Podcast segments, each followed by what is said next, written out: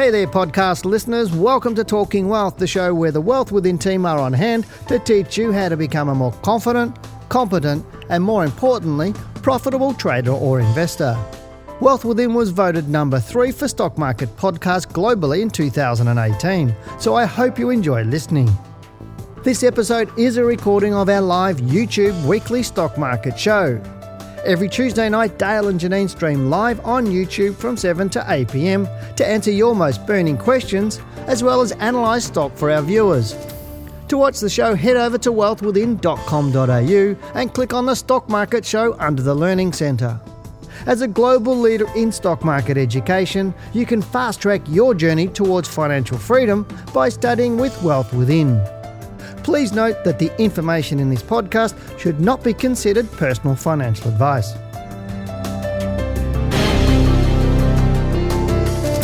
Good evening and welcome to Wealth Within Live, the Australian stock market show where you ask the questions and we give you the answers about all things investing and trading. Jokes aside this week, I better be on my, on my best behaviour. The chief analyst is back. And we hope you had a good week and are ready for what I know will be another great stock market show tonight. There is always something interesting happening not only on the Australian market but also on world markets. And tonight, as always, we'll shed some light on the current market as we aim to inform and educate you on the realities of investing and trading. Our topic for tonight is how to select stocks to buy with a higher probability of making a profit. We will look at what is currently happening on the Australian stock market, give you our thoughts, answer your most burning questions, look at the stocks that you're interested in, give you our expert opinion, and a whole lot more. Remember, we are Wealth Within. The team at Wealth Within are the most trusted stock market educators. Hello, I'm Janine Cox, and joining me tonight, drumroll, is Dale Gillam, and we're Australia's most trusted stock market educators. Oh, I don't know. I don't know. I've got to raise raise the whole thing of the, the show, bar. raise the bar on the show after that intro, don't I? Geez, geez, go for three weeks, and um, you know, when the cat's away, the mice will play. And you're looking rather yes. relaxed. I am very relaxed. So relaxed, you're almost horizontal, but sitting vertically. I know. How I was horizontal that? this morning. I started doing yoga while I was oh, away. Geez. How's that? I'm that now. I'm a vegan yoga person. Oh my goodness. Who ate? Who ate? I ate vegan lamb tonight. You're coming back transformed. Very much transformed. Yeah. Very much transformed. No, it was good uh, catching oh, up good. with clients and um, staff all the way up the East Coast and everything. It just gives you yeah. a different perspective on what's going on around the country, you know. Okay. And people, how they're handling covid nineteen and all the rules and regulations. It's like some some places you go to, your, your restaurant, you sign in. I've had ones that have taken my temperature, ones that have just completely ignored restrictions. It's right. just amazing, all the way up and down the East Coast. There you so, go. Yeah, I don't know, go figure. But well, Daniel mm. Andrews is uh, seemingly locking down the state almost, isn't he? Yeah, but it's to be expected. Like, you know, anybody mm. that didn't think we're going to have patches mm. or little breakouts around Australia would have to have their head in the sand. You know, it's going to happen. It'll happen in New South Wales, it'll happen in Queensland. Mm. It's it, it has to happen because you can't not yeah. have things move around, you know, because you're getting trucks. You, you get on the Hume Highway and there's truck after truck after truck after truck. So, and these truck drivers are going into state and parcels, et cetera. So you can't tell me that mm. you won't get some sort of transference and things like that. But as long as we contain it, what's the big issue? Mm. But the good news is, is Australia is opening up, except for Victoria. But hey, us Victorians, we like to be a whole country on our own, don't we, anyway? So, go football. I think the Queenslanders are not going to let us back up there. Cool, let's get going. But if you have a burning question for us, open up your email now and get typing, or better yet, grab your phone. This is one thing we've missed. Um, You need to grab your phone, stick it in front of your face and ask your question. So record a thirty-second video and email it to us at info at wealth within dot com dot a u or stick your webcam in front of your face and do that. Uh, we're always here to see your comments, so make sure to keep them constructive so we can assist as many people with genuine questions. Now, if tonight's your first time watching, hey, then have a big hello to you. I'm really excited to see you and hope you get a whole lot of Um, good um, um, educational information tonight. You're a bit rusty, I think we'll forgive you. I was really rusty yesterday on doing my market reports. The people will know my mouth went one way and my brain went the other way. It was geez. Okay. It was like, uh, have, here's, here's two shovels and tell me to take my pick, and I went walking the other way. Okay. okay. Moving on, it's the fifth Tuesday in the month, and that means that we'll give you our hot tip. So let's get into the charts and discuss our thoughts right now. Remember, this doesn't happen every month. Mm, all right, now some people are probably going to be thinking, how is this a hot tip? Why don't we give them a hot tip every month? That's up to you. You design the program. Oh, yeah. I'll talk to the boss. All right. Now, look, they're probably thinking, looking at the chart, they're probably thinking, why in the world would you put Commonwealth Bank up there? Um, I guess this is a bit different. This is a different tip. It's not a tip as in go and buy the stock. What I'm saying is that my tip is with the banks at the moment, I think we, we should be short term hmm. um, with banks. And that co- goes across all banks, um, including the Commonwealth Bank. I believe there's a bit more upside for the Commonwealth Bank, uh, but I think that, you know, once it peaks out at around seventy-six dollars or could even go to seventy-eight dollars, as high as that, um, somewhere in that zone, close to seventy-six, seventy-four, seventy-six, it's likely to meet resistance. It has done so in the past numerous times before, mm.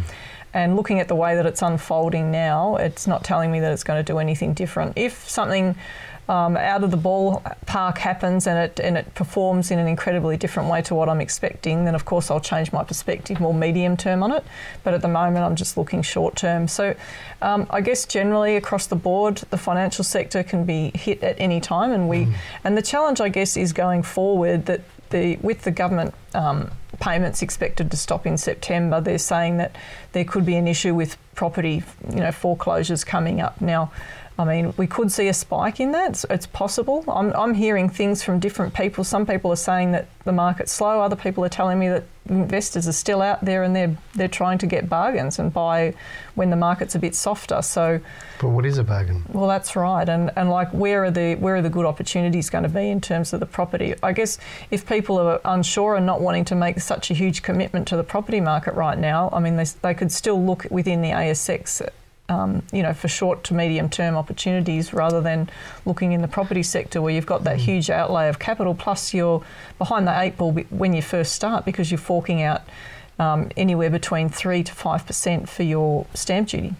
Yeah, you are. And the thing is, it's, that's where I've, I've had a, uh, on my trip down the East Coast, I think I caught up with more than half a dozen people, um, students of ours on the way down, and had coffee or lunch with them, and that. And the story was really interesting. Uh, about four of them said they were buying stocks, or they used to buy stocks for dividend yields and for that medium term. And then they realised when they were trying to buy cheap stocks, when they were doing that, they were mm. trying to buy cheap for dividend yield. But then they They're bought that, but they didn't. Dividend yield. Yeah, that's what they were doing. So they were, the stocks had fallen, so they think I'll get this at the dividend yield. But then what they found. And this is like, it was just like the same story mm. over and over th- that I heard several times, is they go, wow, that I didn't realise at the time the stocks could go cheaper. And the second thing is the dividend yield gets gets mm. er- eroded away. And so what I thought was a good strategy wasn't a good strategy. And, and that's part of the reason why they did our course. So it's changed how they're doing it, because, I mean, with the banks, their all-time highs were back March, April two thousand fifteen. Mm. Not now. They're all below their all-time highs. Yeah. They've all been a little bit better in the last couple of months, but nothing spectacular. Mm. So if you're looking for a hot stock, it's probably not going to be in the financial sector right, right now. Mm. But, you know, do people do like the banks because they're consistent? And we'll talk a bit more about that later on, won't we? Yeah, but as a short-term so, opportunity, and even still, you could pick up a best. good dividend mm. while, you're, while you're trading them, mm. these stocks. Mm. But generally, when we're looking at bank shares in these sorts of markets, you can really hold them for more than nine months anyway, so you might mm. only pick up the dividend as part yeah, of the Yeah, but if process. You can pick up ten to thirty percent plus a dividend yield, mm. that's pretty good on a safe yeah. stock like that. That's much more predictable than some of the other stocks that people try and trade. Yeah, but right now, I mean, if you're looking at them now, mm. you're not going to pick up thirty percent necessarily. No, that's what I'm saying, but if you pick up ten to thirty percent somewhere under yeah. that, and you pick up some nice that, and you get a dividend yield, when's Commonwealth Bank paying its dividend yield?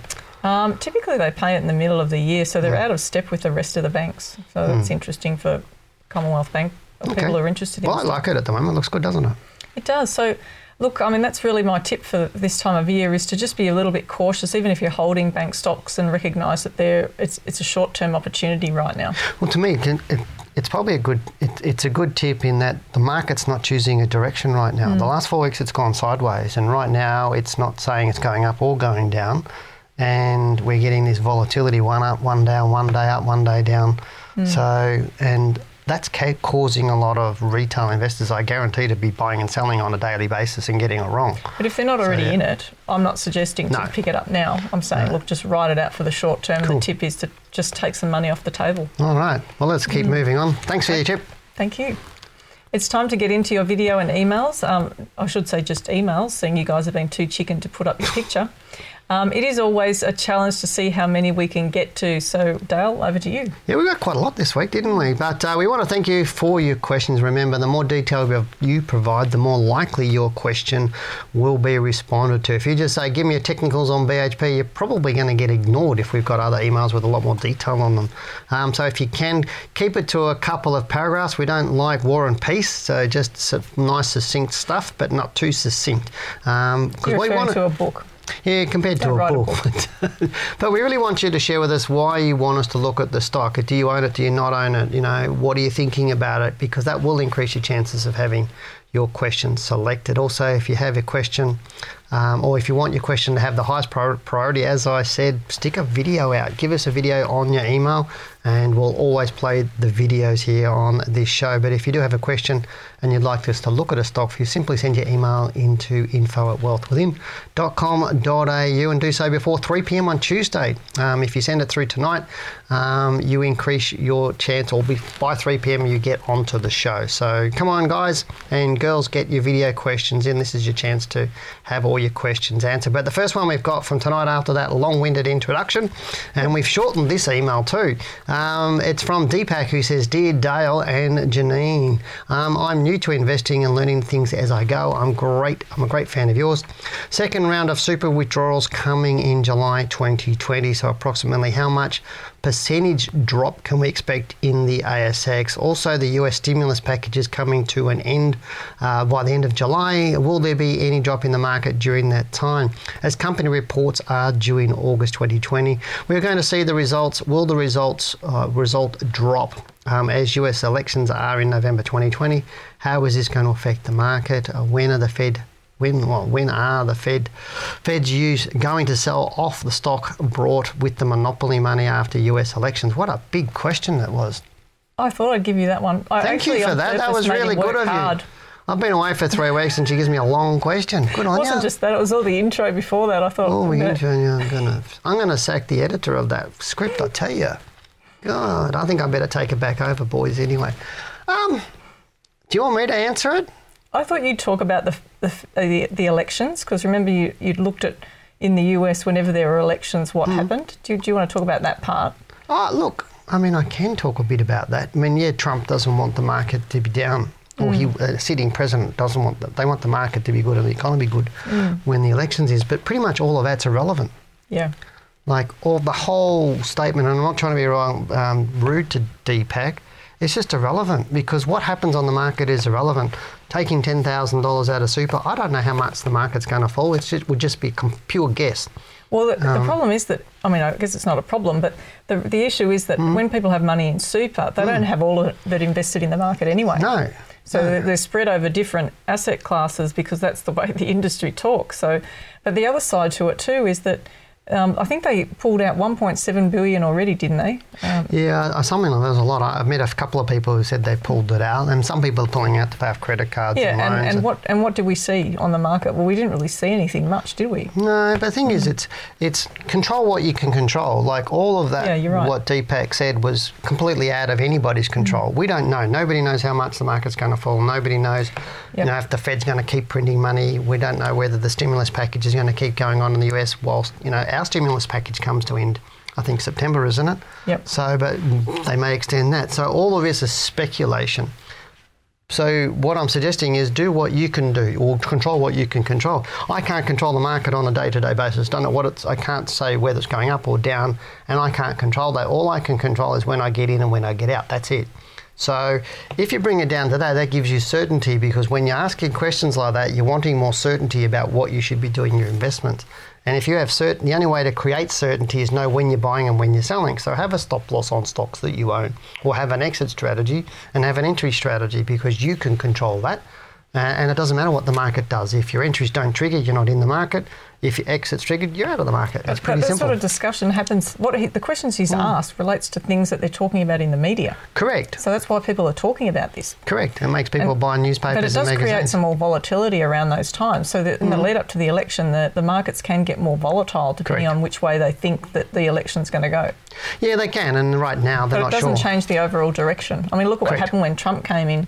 okay, the market fell for a certain time, but then it took off after that. Well, they were telling, saying the market was going to crash when Trump got in, mm. but it went up the other way. Yeah. So, the, the, you know, how do you believe mm. all of that? Again, it's just speculation. Mm. Control what you can control. Our second email is from Michael. Thanks, Michael. Hey, Mike. Hi, Janine. First time live, but loving all the reviews. If you get a chance, would you would love your opinion on A Q R. So that's A P N Convenience Retail. Do you think this one is a solid growth option and relatively stable with a reasonable dividend to boot? Many thanks. Okay, Michael, good one. I'll just bring that up there. Let's have a look. A P N Convenience Retail REIT. So the REITs have been hit hard like any area, but we're we're, look, we're looking here at a stock that's rebounded reasonably well. So it actually got to a high of around four ten and it's pulled back all the way to two forty. So that, what's that telling you? That's showing you that in a market where we've had COVID, and a lot of stocks, I've got no history on this one because you've just loaded something up for me, haven't you? Um, so I've just got to find... oh, blame me. That's I'm okay. I did it. You. I did it. I'm just going to find something here. Hang on. Uh, you can talk if you wouldn't mind. What are you looking why. for? It's up there, but you just don't know where to find it. It's under oh, price. What have you done to me? Oh. I haven't done anything to you. Okay. Isn't it all the ways okay. away? I get the blame for yeah, everything. Why not? Okay. If they're swearing here, I get blamed for it, not Janine. If you could see the picture right now, you'd just be... All right, forty-one point two percent is the decline that we saw on this stock. So it's not out of the ballpark of what the, the mm. market fell. It was with, within the order. So, okay, we've, seen an, we've seen an adjustment across a lot of stocks and then a, an elastic band effect, if mm-hmm. you like, coming back to what was, was actually um, where the stock spent most of its time before it actually accelerated prior mm. to COVID. So it's just come back to it where it's comfortable. Right, and I just look at this stock and I think, okay, that's a good thing to see that.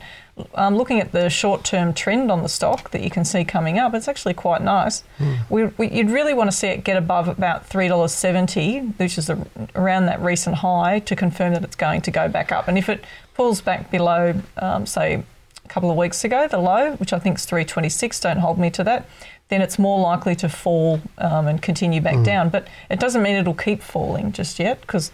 it's actually looking okay. But the challenge you've got is it took out the all-time low on the stock, original all-time low, which was in two thousand eighteen. And let's face mm-hmm. it, there's not a lot of history on this share. So it makes, for one, for us, we wouldn't even look at it for a start because mm. there's no history to analyse to give you a really reasonable probability of having a good outlook on it. But we do know after these sorts of falls where the low gets taken it out, there's always a risk it could take it out again. But right now it's looking okay. It's it's a nice steady performer, isn't mm. it? it? And I do like it, but um, well, let's get on to if the next. You, I guess if you weren't in it, mm. then, you know, I wouldn't be buying it right now. But it's not volatile, and, and that's mm. that's a steady performer. I mean, yeah. not volatile, then meaning it's not going to get good growth. I'm just saying it's not one that drops out of bed.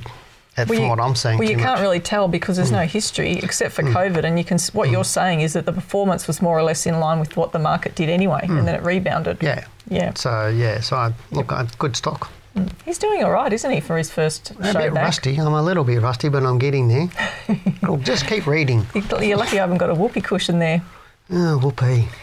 Next question is from Bill. Sorry, Bill. Before we get into the topic for tonight, hello, Janine. Glad to see you holding up the team. Haha. There you go, another You've done one. a very good job, by the way. My question is on the financial sector. Considering the four big banks, what would your expectation of the financial sector be for the future? Regards, Bill.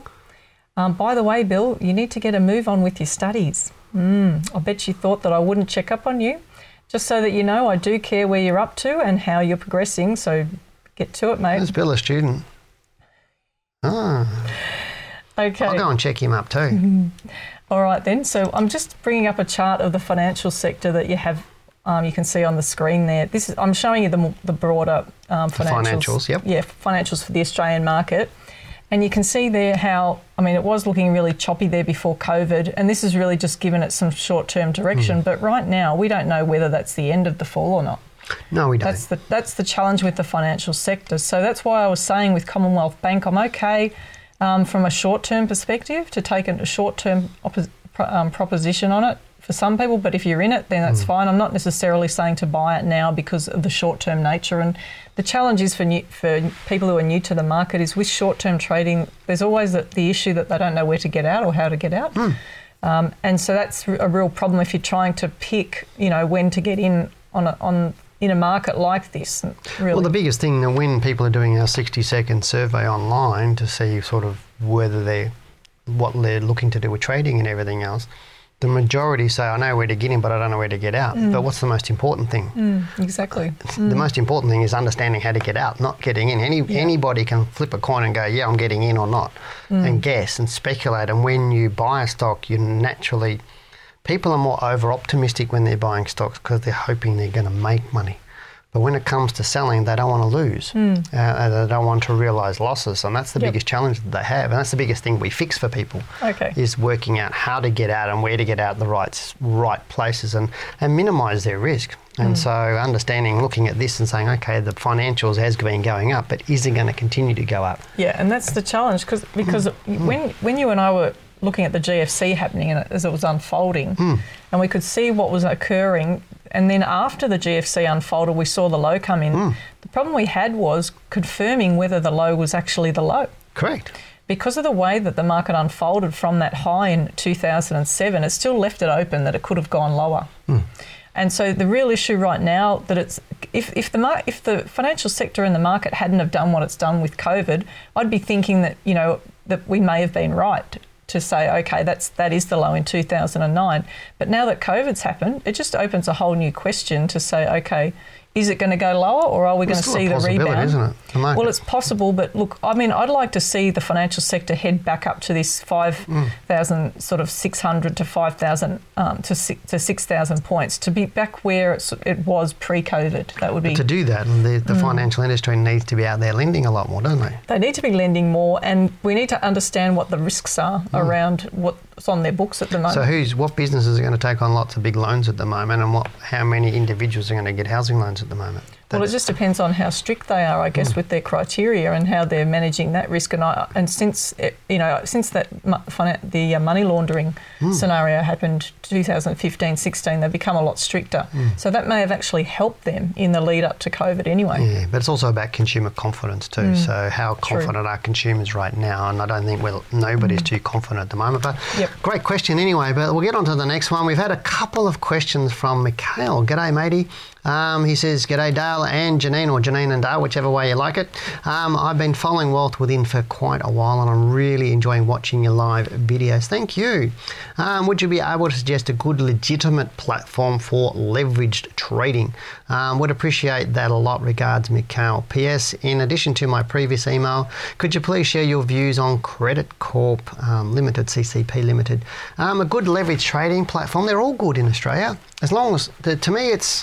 You're not I don't necessarily make re- recommend one. I don't make recommendations, or we don't, and I'm constantly getting people saying which broker do you use, which platform do you use, which whatever. We, Janine and I, stay completely apolitical. You know, we don't mind who you use. The criteria, though, in selecting one for you is critical. Number one is always, always make sure they're Australian.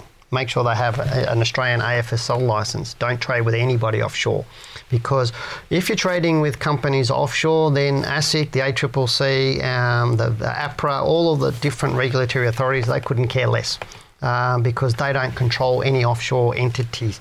So make sure you're dealing with somebody who has not only has offices in Australia but has A F S L licenses in Australia, preferably having your money in an Australian bank account. But when you leverage trading, that's not easy to do because all of the platforms require you to put you in basically a big pooled account, um, but you need to understand where your cash is. So what we teach traders is to only keep the money in a margin account, enough money to satisfy the margin. Everything else should always be in an Australian bank account. You never.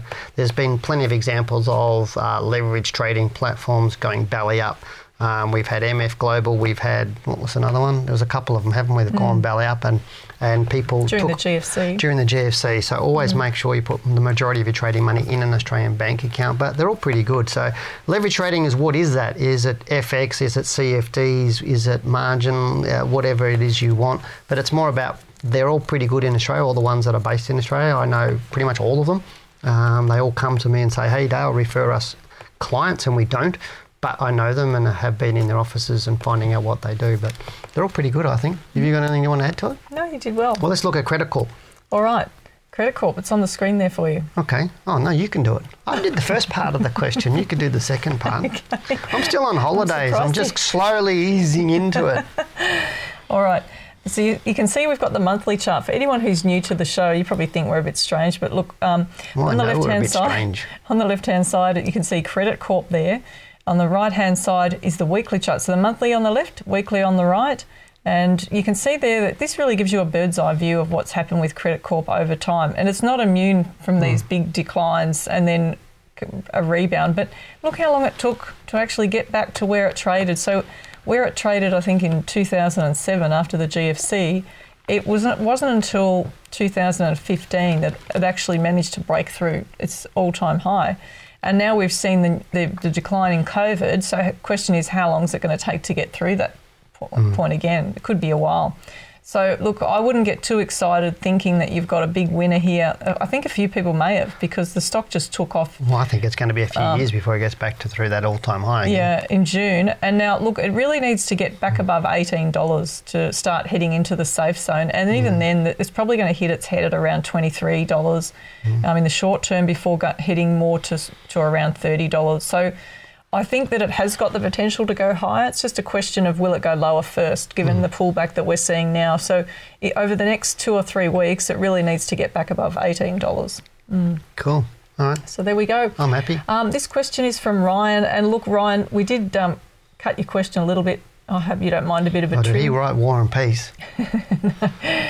um, or was it Gone with the Wind? I don't know if I took a lot out. That sounds remember. a good title for a stock market show, doesn't it? Gone with the Wind. So. Hi, Dale and Janine. Thank you for sharing your, your knowledge with us. I'm fairly new to the stock market and had come across your videos recently and loved them so much that I'm reading the second book first. He actually said, oh, thank you for sharing all of your knowledge. Um, and my partner's reading wow. the first one. Oh, that's fantastic that you're both reading. Good on you. I'm really mm. impressed by the fact that they're both getting into the books. I didn't share all my knowledge. Mm. My question today is um, really about getting your um, analysis on ZipPay. Now, ZipPay um, is an interesting company here. And he said he bought it at six dollars thirty-five. Um, he bought it six dollars thirty-five, which looks like he's bought it near the recent high, unfortunately, um, after it's gapped up. Now, that's always the challenge if you don't follow charts. So he wants to understand why it hasn't really moved at present. Right now, I've got the chart up there on the screen, Zipco Limited. Um, it's really important, guys, if you're sending in an email to put in the code, and ladies, um, of the stock that you're wanting us to talk talk about as well. But I've got Zip there. You can see on the left-hand side, there's a huge gap there on the monthly chart. And I did have a look at the data today just to check what was going on there. So what? So when a stock gapped up like that big time, mm. what's happening in the psychology of the market? Look, I think what's happened is that people have reacted to something mm-hmm. and all of a sudden people have piled in, or it's been the, the algos, algorithmic trading in the market that's been loaded up and they've just bought on the open the following week. So you can see here from this week here, the close until the following week, it's opened. Now, there could, if there was some news that caused it mm-hmm. to go up like that, then that's often what happens with these types mm-hmm. of stocks. Mm-hmm. Then the challenge is, what's it going to do in the short term? Probably nothing. Yeah, yeah. correct. Not a big gap mm. like that. If it if it was a small gap, then it could just keep going. But people for a couple of weeks. see something like that, like this person mm. did. They've seen that. They're a new trader. They've jumped in, and really they've jumped in at the wrong time. Really, yeah. That's really, they've just followed the herd. Mm. And generally, most people wouldn't have got in at that gap. It would have just dumped up to there, yeah. and then volume would have come into it at that point. So yeah. at some stage, because the market, or somebody would have bought in at that price and pushed it to that mm. level, and then the rest of the people were getting in at those high prices and are now sitting on something that's not a good position for them. See, the biggest challenge I see for new people that are looking at mm. these types of stocks, that trying to pick the next big winner, that's mm. what they're trying to do, is the fact that when you go in, you don't have enough of an understanding about what are your options. So if, if and this is one of the things that we impress upon people when they come and learn our courses, you have to be thinking about what are you going to do. So it's it's not just the initial mm. setting of the, the stop loss that Dale talks about in his book, the initial stop. It's all about um, what are you going to do once you're in the trade. So it's managing that trade. So if you're in it, um, you know, how are you going to set your stop loss if it gaps up like that, and what sort of rules are you going to be able to use? It makes it so hard, doesn't mm. it? It does make it very, very hard. So I would say if you are holding it, you need to be thinking about your downside and how much you're willing to give up before the potential for it to turn around, for one thing, because it could fill that gap and that could leave you quite exposed. Um, the other side is, um, you know, you can always get back into it later on, can't you, if, you know, if a better opportunity comes up.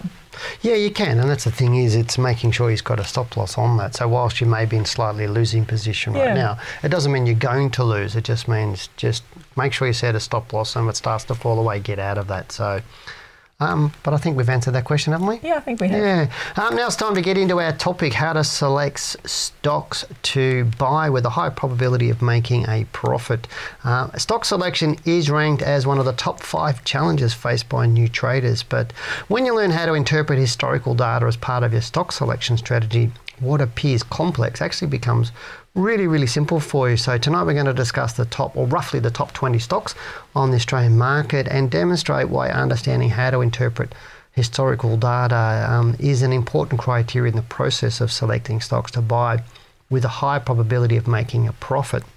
So most of you who are new to the market miss, really do miss the important fact, because the financial industry encourages you, encourages you to focus on what they want you to know rather than really what you need to know so that you profit. So, but I really do think you should ask yourself, if historical data really isn't, isn't important, why do most successful traders throughout history base their stock selection strategy on it? And why does the financial services industry continually use it to make sense of the current climate? And Um, understanding the history of a stock or stock market allows you to, really does allow you to reduce your risk and increase your profits in the current market condition or any market condition. So if you choose not to review, uh, review historical data on a stock, you are purely speculating. And we'll share with you why this is the case um, as we go through what we're going to do. So we're going to bring up a spreadsheet in a second. Um, but I just wanted to make a little bit of a comment on that, because a lot of people say to us, like, well, why, why are your charts in your book, you know, mm. this old? Well, I wrote the book three years ago. They're going to get old. Mm. So, but it's irrelevant. I could have written the book with charts from one hundred years ago and I still wouldn't have changed the story.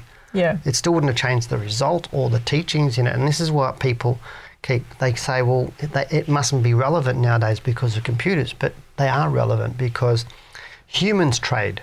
Mm. Even though there's algorithms and everything else, but people make decisions. People, fund managers or people like you and me, or um, individual people make decisions about their superannuation, putting money in and out of managed funds, what they think, and then that causes the market to move. So it so doesn't matter behavior. how much. Behaviour yeah, doesn't it's change. behaviour. So it's irrelevant when the charts. And I know I've got lots of books from brilliant um, traders and analysts that have charts from one hundred years ago, and I look at them and what I see today is the same mm. as what's on those charts. So looking at this, so when we grab that spreadsheet, we'll have a look at some of the things I wanted to talk about. But so mm. let's move on anyway, and I'll yeah, add look, some more to it as we go along. Um, we're going to look at how the top twenty stocks have performed over uh, many decades, and the idea is to keep your selection process simple and focused on the biggest quality stocks with a high liquidity, with high liquidity and historical data actually reveals what the stocks are likely to make you, and what uh, the other thing is what the data reveals about you, about um, how you should trade these stocks is the other thing that we want to touch on. Mm.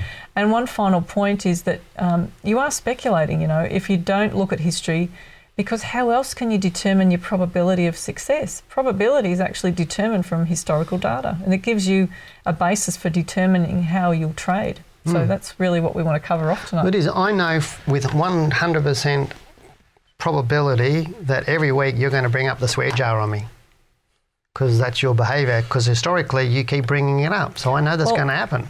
Funny you should say.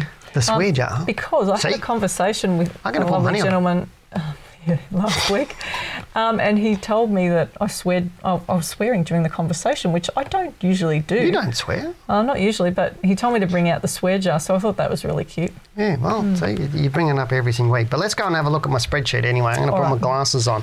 What I've done, just to show to share with people, is this is roughly the top twenty stocks. It's not perfect. There's about twenty-two stocks in there, but most of these are top twenty. You can do this on all stocks in the marketplace. And basically what I've done, it's I'll, let's just have a look at Westpac. So what I've done is I've taken the yearly returns of Westpac from nineteen eighty-four, so they're open, high, low, close.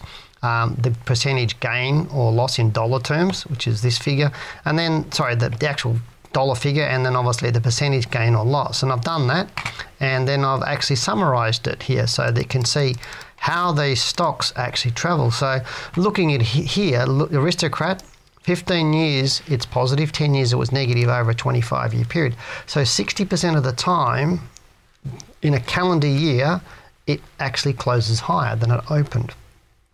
Amcor, over thirty-six years, sixty-one percent of the time it closes higher than it opens. So remember, first of January to thirty-first of December, uh, that happens. So all these groups down here, and you can see the average of this is twenty-two years in total. So I've used stocks with long history just to show you some interesting things. Now, looking at these stocks in green, Bramble, seventy-two percent of the time it closes higher. C S L, seventy-eight percent of the time. Goodman Group, seventy-five percent of the time. It's one of the shortest one, only sixteen years. Um, this one here, Macquarie, seventy-six percent of the time, and Wesfarmers, seventy-five percent of the time. So if I was more medium to longer term portfolio, they're the stocks I'd put into it, because mm. three quarters of the time they're going to trade up in a calendar year. Mm. Whereas if I was looking at more trading of stocks and compounding returns, because I know a lot of people think time in the market is important for them, mm. you know, uh, and I do get that a lot. Time in the market is more important than timing the market, whereas we're about timing our entries and yeah. exit. But you time your entries and exit by having good rules around buying and selling.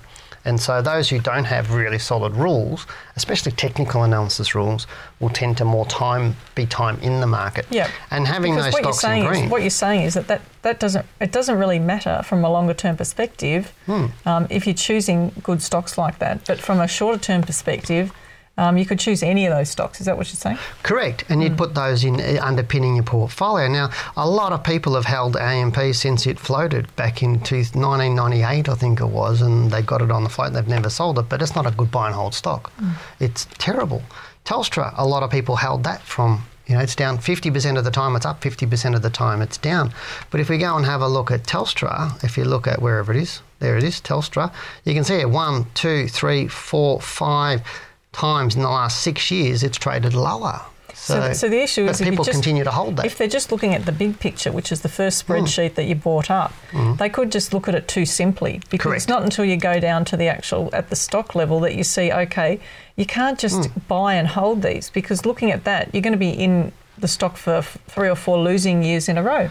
Correct. But I know in this period of time that Telstra has had a couple of runs where you could have made fifty percent mm. in six to nine months or six to twelve yeah. months, because this is calendar year. Mm. So let's say you bought it first of July and sold no, it No, you actually traded it with rules. Yeah, you traded it with rules. You would yeah. have made money. And this is what I talk about. And mm. the reason, part of the reason why I use these stocks is because these are the ones I've used in my book. Yep. So you can see what happens when you trade it. You get a far better return than buy and hold if you mm. are actively investing and using some rules on it. So that's mm. why my book proves both Accelerate Your Wealth and um, my first one, How to Beat the Managed Funds. But looking at this, I'd say, look, some of these stocks here, there's a few more up around seventy percent as well, but some of these ones like fifty-seven percent, like I A G, you you wouldn't hold, mm. buy and hold those sorts of stocks. But even those stocks in themselves actually did better. Isn't that interesting, because, you know, people mm. say buy and hold the index. Mm. Buy and hold. Why would you do buy that? And hold these particular stocks all mm. the time, because they pay good dividends. Mm. But clearly, what you're demonstrating, and and look, this is a simplistic way of showing people, but in reality, if all they did was look at a chart, you would see that anyway. Yeah, correct. So if you were going to buy a stock and you went, hmm, Telstra had an up up year last year, mm. you'd go, well, fifty percent of the time it has a negative year, so next year it's probably going to be down, so I'm not going to buy it. So yep. these are the sorts of things, you, assumptions you can start to make. Mm-hmm. Now, Telstra's had five years, negative years out of six. We just saw that. Mm. So what's the probability it's going to have a positive year next year? Well, there you go. Based on the spreadsheet, you can come up with an assumption. To me, that would be a high probability that it's going. It's not yeah. going to have another downward year. It's unlikely to, because mm-hmm. it's had so many down years already, so it's likely to move up. But if you've had a, a stock that's had multiple years going up, what's the likelihood of it going down the next mm. year? So you can look at stocks like, let's go and look at Pick B H P. Pick a big one. Pick Wesfarmers, I think. Oh, you want to look at Wesfarmers? Yeah. yeah. So Wesfarmers, one year here, two years here, one year, one year, one year, one year, one year, one year. Most of the time, it has one year down. Yeah, but look at that. I mean, you could be in this stock for a whole year and mm. you've only made two percent, one percent. Um, year, that's to me is like equivalent to a negative. You mm. get zero, one, five, one um, for four years straight. Yeah. But you're getting the dividends, and but the downside the risk is very small, isn't it? Correct. So depending on where you buy them, you might make good money or you well, may West, not. Wesfarmers could be your trading stock, but it did go through mm. a period where it was actually trading sideways for a long time. So that's mm. that period there that you're looking at from yep. two thousand fourteen across. Until two thousand nineteen, it just went mm. sideways and did nothing. Mm. So you wouldn't have made anything much out of it, because you would have been whipped in and out anyway. Correct. Mm. Most people, when they're looking at stocks, will look at what's happening today. Mm. They'll have a read of stuff, newspapers, reports, whatever it is, and look at what's today. But really with the portfolio, you do need to know its history, because history repeats yeah. constantly with stocks. It really does repeat. And so what you're trying to show is on a spreadsheet, a simple mm. way for people to see it, because we can bring up charts and say to you, mm. that history repeats, and when we do analysis, we're using history to determine how a stock mm. will unfold. But what you're saying is take it a step further. When, once they do the training, they'll actually mm. see so much more of how history repeats, not just this. I mean, this is just yeah. a very basic level. Yeah, this is just a high level for people mm. to understand it, because we can take it even deeper than that. But you can also look at volatility of a stock. Mm. How much when it rises does it average rise? How much does yeah. it fall when it average falls? Those sorts. They're really important things, but if you're looking at buying a stock, you should know about it. And I'll, I'll wrap it up with saying that when you spend a lot of time with your partner, you actually know what they're going to do before they do it. Now, I know Janine's always going to bring up the swear jar, so I already know before she's going to bring it up that the swear jar is going to come out. Um, I know what my wife's going to say if I come home late, or et cetera, et cetera. So you all know what I'm talking about. So shouldn't you know the stock the same way? Because if you know what a stock's going to do next week, next month, or next year, with high probability, because you studied its history, its past movements and its patterns, then you'll be a much better trader or an investor on it, and you'll make far more money with lower risk. And that's really the goal here, to make more money with lower risk. Now, I have rules around the swear jar. What are the rules around your wife t- um, telling you should be home on time? Oh, it's in, it's in the fine print of the marriage certificate. Only women can see it, so don't ask me. I think they change all the time, but they just don't seem to. They say, no, no, it's in the rules. So it's, Okay, um, you're being told to move on now. Okay, now it's time to get in some more emails, but before we do, um, remember to hit the subscribe button now, because we need to get the subscribers up. And whilst you're there, give us a big thumbs up and click the like button. That's always good to see. For those of you who've been watching this show for a while, um, looking for that moment, uh, just do it now. I mean, Janine and I are quite happy to give up our time. That your reward, or our reward for you, uh, for giving our time to you and helping you out here, is you hitting that subscribe button and hitting the like button. So please do that. But ladies first, would you like to have the next email? Thank please you. Or is that, that derogatory? I'm not allowed to say that, to make him say it. Thank you. I actually gave the next one to you. So it's mine, is it? It's not yours. Okay. The next email is from Chris. He says, hi guys, a big fan. I read your books twice now. Thanks you. Um, also doing the trading mentor course. Oh, great, Chris. Um, Dale, can you write another book? Nope. Um, love how you've written them. Can't seem to find a comparable. Um, I have a question on your thoughts with Coles Group. It seems you have. Uh, it seems to have some support in April, around fourteen dollars or eighteen, and is moving upwards from here now. He's going, do you see Coles continuing to move upwards like it was from March two thousand nineteen before the pandemic? Hard to grasp a long-term read on Coles. Yeah, it doesn't have a lot of data um, since the chart only goes back to November two thousand eighteen. What are your thoughts on the future medium term of it? Thank you, Chris. Um, yeah, I don't want to write another book, Chris. You know how much work goes into a book? I was going to say, Chris, he's already written, um, or we all have written a mm. big book, a, mm. almost a Bible, if you like. And, and do you the can, course. You can do the course. That's the each, one. Each lesson, it's each, each, each module's a whole book. Mm. Mm. All right, now let's get on to Coles, shall we? Coles Group. You can see there on the left-hand side of the chart what Chris is talking about. I mean, there's not a lot of history there. That's no. the challenge from when it was um, demerged out of Wesfarmers.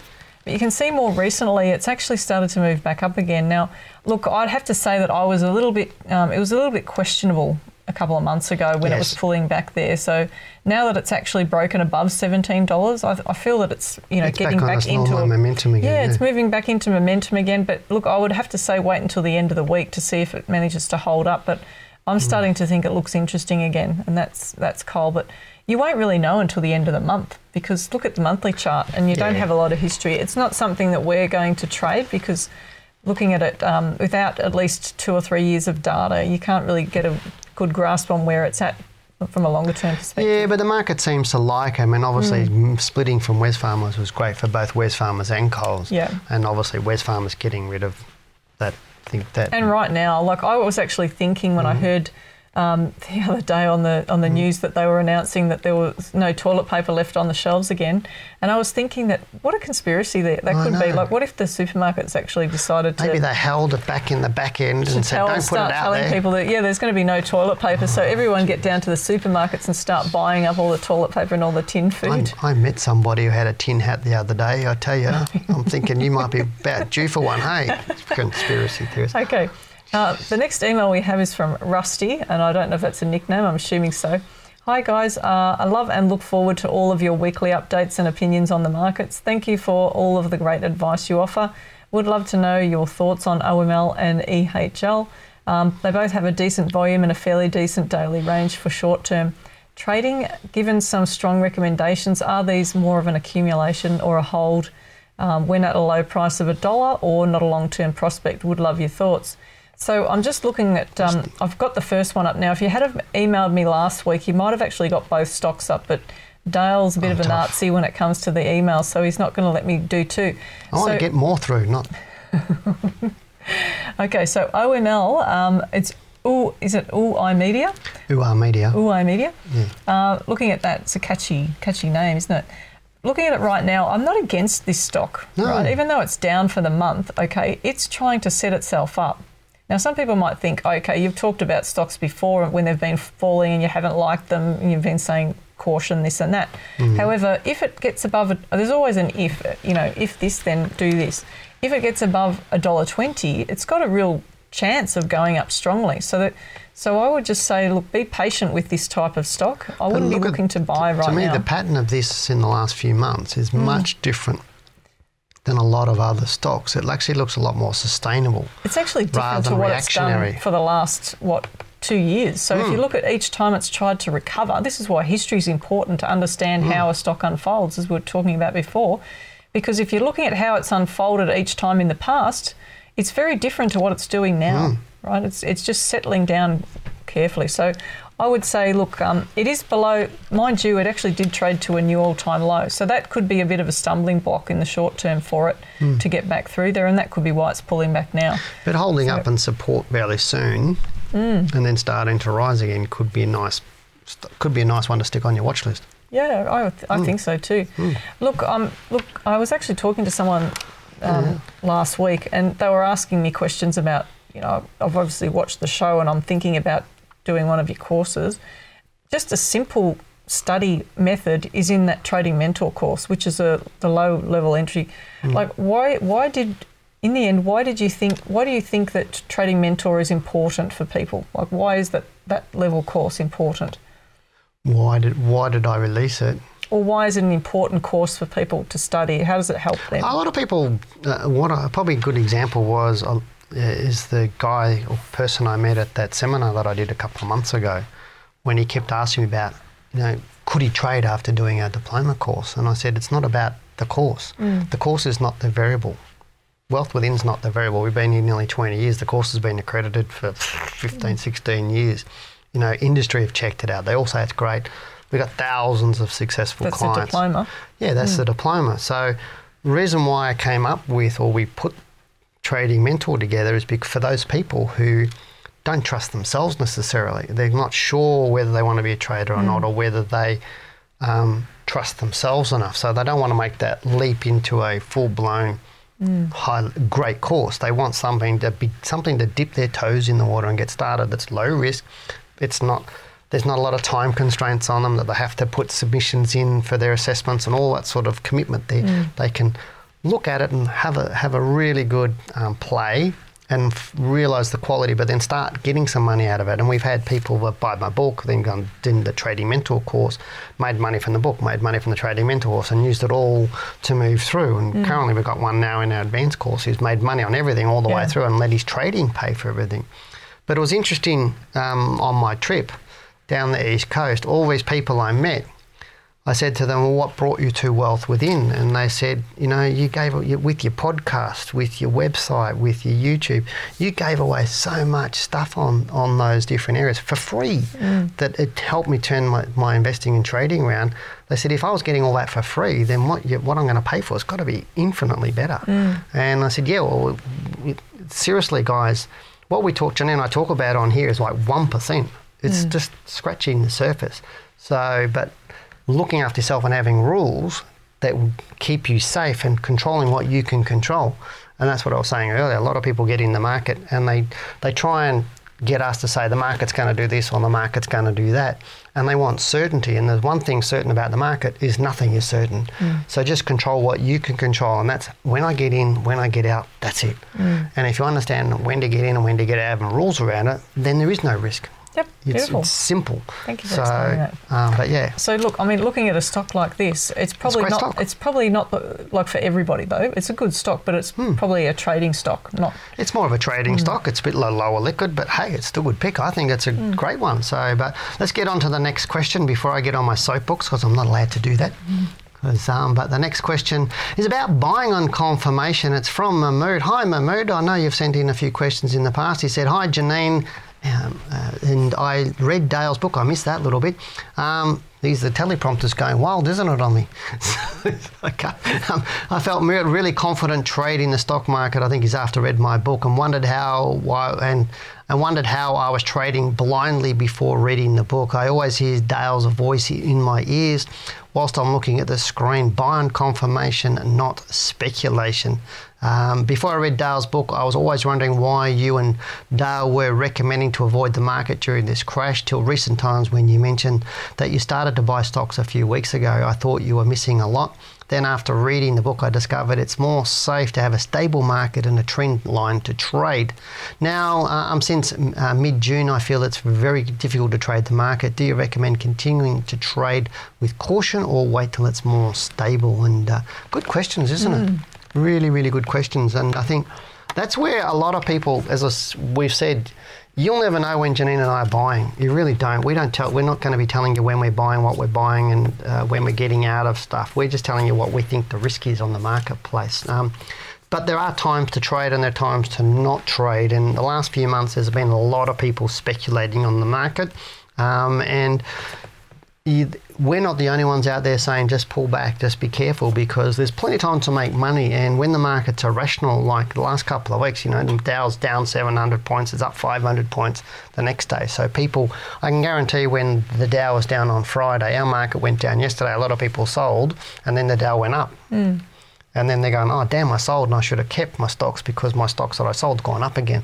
So that would have been happening over the last few few weeks. But you need to do things that you're comfortable with, not what we're saying. And so whilst we may be saying we like this or we don't like this, that may be out of your comfort zone or incongruent with who you are. And really it's about having a trading style and a strategy that suits you. And that's really where the book comes from, is saying, look, do what's comfortable for you. Don't follow the masses, don't follow the herd. You know, if people are talking about a specific stock, it's probably one you don't necessarily need to be in. But if you've got rules to buy and sell and you have stop losses, then you're controlling that entry and exit. But look, you know, I think right now just be cautious in the marketplace. Don't go full on into it because um, there is still a probability that the market will fall away. We are in a volatile period right now. Um, the U S is reporting um, uh, job figures on Thursday. So if they're really bad, if there's more than, um, I think it's two and a half million jobs what they put on last month, if that's really bad this month, we might see a drop. There's um, fourth of July happening. Uh, as somebody mentioned, it's the end of the second quarter U S, so the second quarter reports are going to be coming out by August. So if they're bad, then the market could be falling away for the rest of the year. So just protect the downside, let the upside happen. Mm. Look, we actually got cut off from the second part of the question. Oh, there was another part, um, was there? So, and I can't do what I was going to do, so that's I fine. Know. Shall we sack the teleprompter I think operator? We do. Um, we have an interesting question from Jade, though. So, sorry, Mahmoud, and thank you for your question. Mm. We have an interesting question from Jade. Hi, Janine and Dale. I'm very new to the stock market, and I'm looking at investing for the medium to long. A couple of the stocks that I'm interested in are the A S X one, are in the A S X one hundred, and I'm waiting for a pullback to enter. Now on Friday, I noticed that one of them, I did cut your email a little bit down. On Friday, I noticed that one of them had some huge orders placed before the market at seven oh five that ranged in value from one hundred twenty-five thousand to one point three million. And some of these uh, were with a price of about five dollars higher than market value. The other stock, which had had one dollar pullback on Thursday and then took off again on Friday, had one huge aftermarket purchased with a code of L five X T for a huge amount of money, twelve million dollars or something, thirty cents uh, less than the market value. What does the L five X T mean? Um, well, first of all, can I just say what she's referring to with the trading on the market? Um, there's always that aftermarket trading that goes mm. on. And then you get the, the pre-open that happens where, you know, the, the prices can be anywhere um, in terms of the market depth. So I don't tend to pay too much attention to that because it can change once the market's opened. But the actual orders that got filled and that um, the code that she was referring to is it's, it's about, um, a, you know, a broker could have a buyer and seller and they're matching the two off. So that's part of that what that code is. It's all about the overnight Um, transactions that happen on the market as well. So those there are all sorts of codes that the A S X set to describe what's actually going on, and you can Google that sort of thing. So hopefully that um, explains what. But I think it's you know I think what is highlighting there is a lot of people put a lot of effort into that. Putting, watching the depth. Now, watching the you know, depth. And we did when we first started, right? So, mm. like, you know, it's a thing that's common. It doesn't matter who the person is mm. that comes into the market. People are just observing what other people are doing. And I think that's really good that she's doing that just to get an understanding, but it's not going to help her trading. No, it's not. It's mm-hmm. actually going to distract you from the trading. Yeah. You know, I was chatting to a guy last week on my trip and he was asking me about, oh, this was doing this at, you know, at eight o'clock in the morning and da-da-da-da, and this was doing this and this and this. And I said, and what are you trying to do? Mm. And he goes, well, you know, I'm just trying to see if there's more buying and selling. And I said, am I a fund manager? And he goes, yeah. And I said, do you know when I'm placing a trade? And he goes, what do you mean? He said, it'll be there. I said, no, it won't. Mm. And he goes, well, what do you mean? And I said, well, we might be trading at five million or ten million or two million, but I can guarantee you'll never know how much we're trading because it won't be there. Mm.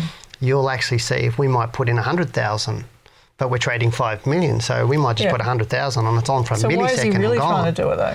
Yeah, and I said, well, what are you trying to do? And he's trying to figure out whether the price is going up or down. That's because he hasn't got rules. Correct. Mm. And that's and I said, but once you've got rules, you don't need to worry about that mm. because the rules will tell you when to buy and when to sell and what's going on on demand for mm. the stock once you understand it. And so often people spend way too much time looking at that depth of the market. Um, during before and after the market's open and even during the day, and, and we don't. Well, she's saying, oh, would I be correct in thinking these guys know something that we don't and are trying to snap up as much volume as they can or are trying to manipulate the market for a big profit sell of, on Monday or Tuesday? Sorry for the long-winded email, but Phil, there's a lot of info in what I saw and mm. can learn here. Um, yeah, I, so, like you're saying, sometimes it's misdirected mm. um, in terms of, you know, and, so I guess what you're saying to people is ignore that sort of information, mm. isn't it, really? Yeah, ninety-nine percent of people don't need to need it. Unless mm. you're intraday trading, you don't really need it, or you're trading large parcels, you don't mm. really need it, because large parcels, you want to make sure you're not moving the market. So you might place little trades in and or trying to manipulate the market to come to your pricing by um, tricking, in mm. using inverted commas, say, place a trade at a certain price and see if the market will come to you. Um, whether it's you're trying to sell or buy, and yeah. that happens, you know, with brokers will do that and instos will do that. I suppose it's about, about the nerves of the person mm. about to place a trade, mm. thinking if I place, place the trade, are there a whole lot of people that are all of a sudden going to sell it, maybe? If yeah, but buy quite it, often yeah. I think it's that nitpicking. It's like I'm trying to get the best cent. Trying to get it for an extra two cents cheaper. Yeah, and it's irrelevant. If you've got to mm. buy, it's a buy. If it's a sell, it's a sell. Yeah. So don't worry about the little ones mm. and two cents yeah, and things good. like that too. So, but anyway, the next question we've got to get to. Otherwise, I really will get yelled at by the producers in the team. Um, it says, hello team, really appreciate your efforts in regards to the live show. Thank you very much for that. Um, could I please ask you to look at A two Milk for me? It has a sudden rise recently, all the way up to twenty dollars and five cents, but has quickly gone back down to the range it was trading um, in before the rise. There were no market-sensitive announcements during that time, although the stock was inducted into the A S X fifty. Could you explain why this happened? Thanks, William. Good question, William.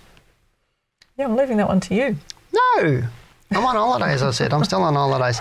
I do like A two Milk. I mean, it is now in the top fifty, so that means it's going to get more consistent um, turnover going through it, because when it gets into the top fifty, that means uh, fund managers will invest more into that stock, so you'll start to see the volatility drop, um, and it'll, it'll trend a little bit more smoother in general terms. We're not doing specifically there, but it does look good. Sometimes you, you'll find a, a stock or a market will jump up, and you'll, you, there's no rhyme or reason for it. That just happens.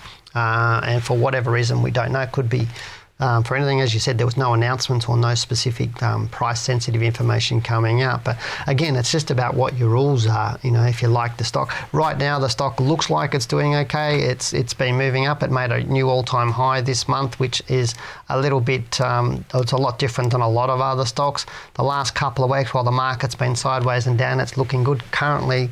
With just two days of data in that last bar, it's looking all right. So I do like the stock.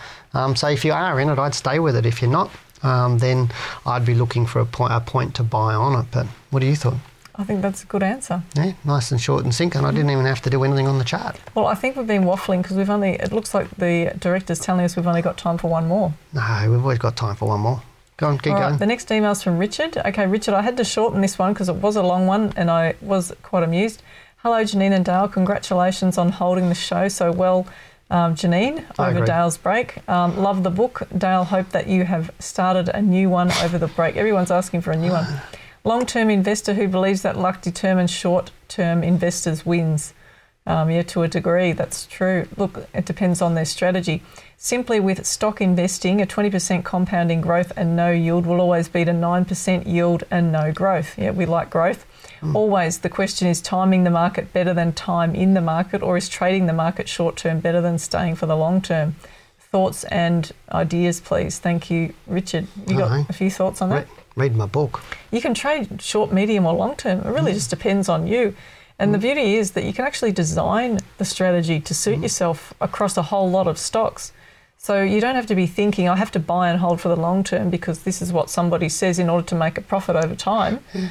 Um, you know, because not all stocks go up over the long term. Some stocks will trade sideways for years and that can mm. really hold you back. But you get to actually choose. We've been trying to show you the types of stocks that can actually do better uh, tonight, and then having mm. a strategy overlaid over the top of that can determine whether, if you trade short term, you'll at least know by having done the analysis yeah. what's probable. That's the real active investing thing. Will always be buy and hold mm. or passive investing, always will. Um, and trading, if somebody's knowledgeable, and I really do preface that the most of people that trade aren't knowledgeable, and that's I'm not trying to be rude to anybody. Just most people have a very low level of knowledge.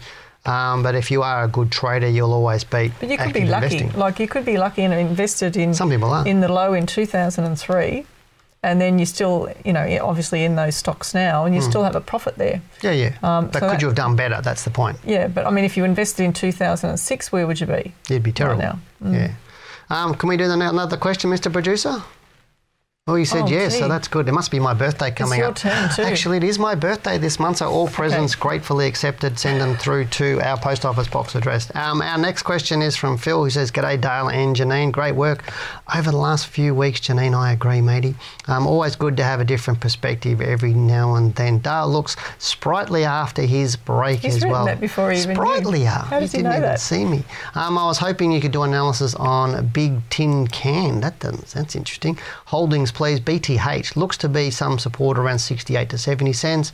It's got a decent track record since it was listed a little over three years ago. Thanks, kind regards, Phil. Thanks, Phil. I've never seen this stock before, have you? Well, I was just going to say, look, it's quite Big volatile. Have a look can. At it. It is volatile. Um, yeah, look, an interesting name too. So I'm just going to... I don't even know what they do. Bring this back so you can see the monthly chart. There's not a lot of history there. So we're looking at a couple of years mm. of history on the market and...